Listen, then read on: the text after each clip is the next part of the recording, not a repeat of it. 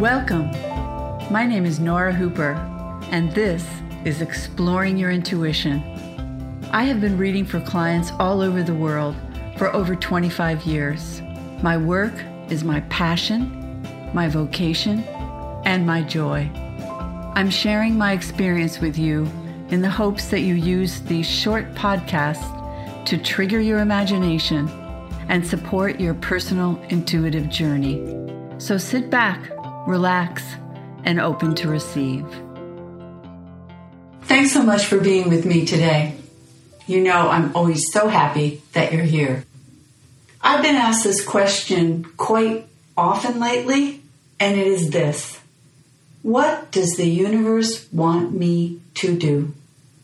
I've heard it so frequently that I decided I had to talk to you about it. It's often a question that comes from a beautiful soul that I'm reading for who's searching for their special contribution to life. It comes up when my clients are seeking fulfillment. The second question that I seem to be running into often is Am I being tested? We're going to take a quick look at both of those questions, and I'm going to share with you my beliefs. I haven't found the answer in some book or in some ethereal message.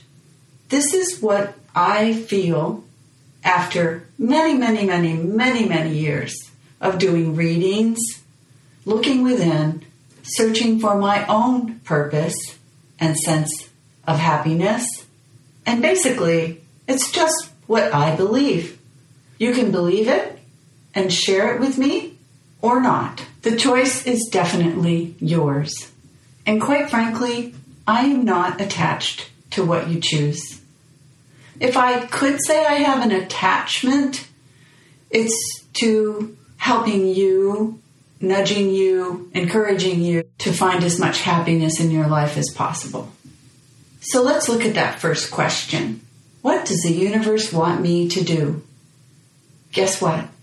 There is no one answer to that. The universe, God, Buddha, Mother Nature, Mohammed, I don't believe that these entities, these spiritual beings, are attached to anything that you do when it comes to your life and your choices. You are the one with the power to answer that question of what is meaningful to you. If you focus on pointing your internal compass toward that which brings you a sense of happiness and satisfaction, and that which brings out the best in you, you will be heading toward, if not discovering, what your spiritual soul, what your inner divine light, what your higher self is wanting to express. I've said it so many times. The universe, God, whatever you want to say, wants one thing from you to approach all that you do with love. Number one, to love yourself on this earthly journey that you have chosen to embark on and to do all that you can with the intention to honor your deepest and most beautiful self, that part of you that I like to call your soul song.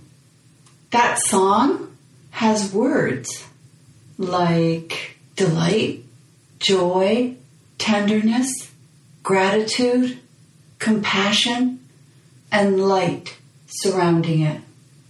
When we aspire to act with love, we become conscious or more conscious of each moment.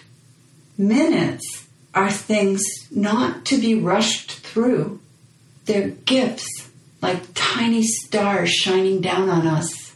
And for some reason, when I think of minutes, I think of glitter, like someone's throwing glitter around and I'm catching these little pieces of glitter, shiny little opportunities, moments to grab hold of that which makes our heart sing. When we talk about being conscious and loving in this very minute, it takes making a choice to love yourself where you are right now and to feel that it's okay. It really, really, really is okay. To love yourself also means that you're going to give yourself time and space to grow, to forgive, to heal, and to act and create. If you think about what you're supposed to do, I would ask you to think about or remember how you feel when you are doing something that just makes time disappear or makes your heart sing. Those moments in life are a, an avenue, a key to what you're here to share with the world. The funny part of it is, it may not be exactly what you do for a living, but it may be how you do everything while you're living in an energetic way, not in a doing way, but in a being way. I truly, truly believe that the energy of light shines a little brighter when we are shining in every moment of our day as best as we can. Now, to look at the other question, remember, these are my thoughts. You are never tested. You signed up for life on planet Earth. It is a complicated and challenging planet. It's a place where we are here to learn, to grow, and to love. If you feel you're being tested, then I would ask you to step back and look at it another way. What if you came onto planet Earth and you have such a strong spirit and soul that you are capable of finding love through chaos and amongst discord? That what your soul is learning, you will give to another and lead them to their healing? Or are you in this chaotic time where you feel everything is coming down on you and around you to show you how deeply you love when you lose another? To teach you how to forgive, to live in gratitude, and never take life for granted? You are not being tested. And trust me, you can do it. You can move into a place of not just acceptance as though you're a victim to life, but warrior, choosing how you react, how you divine your energy and your focus.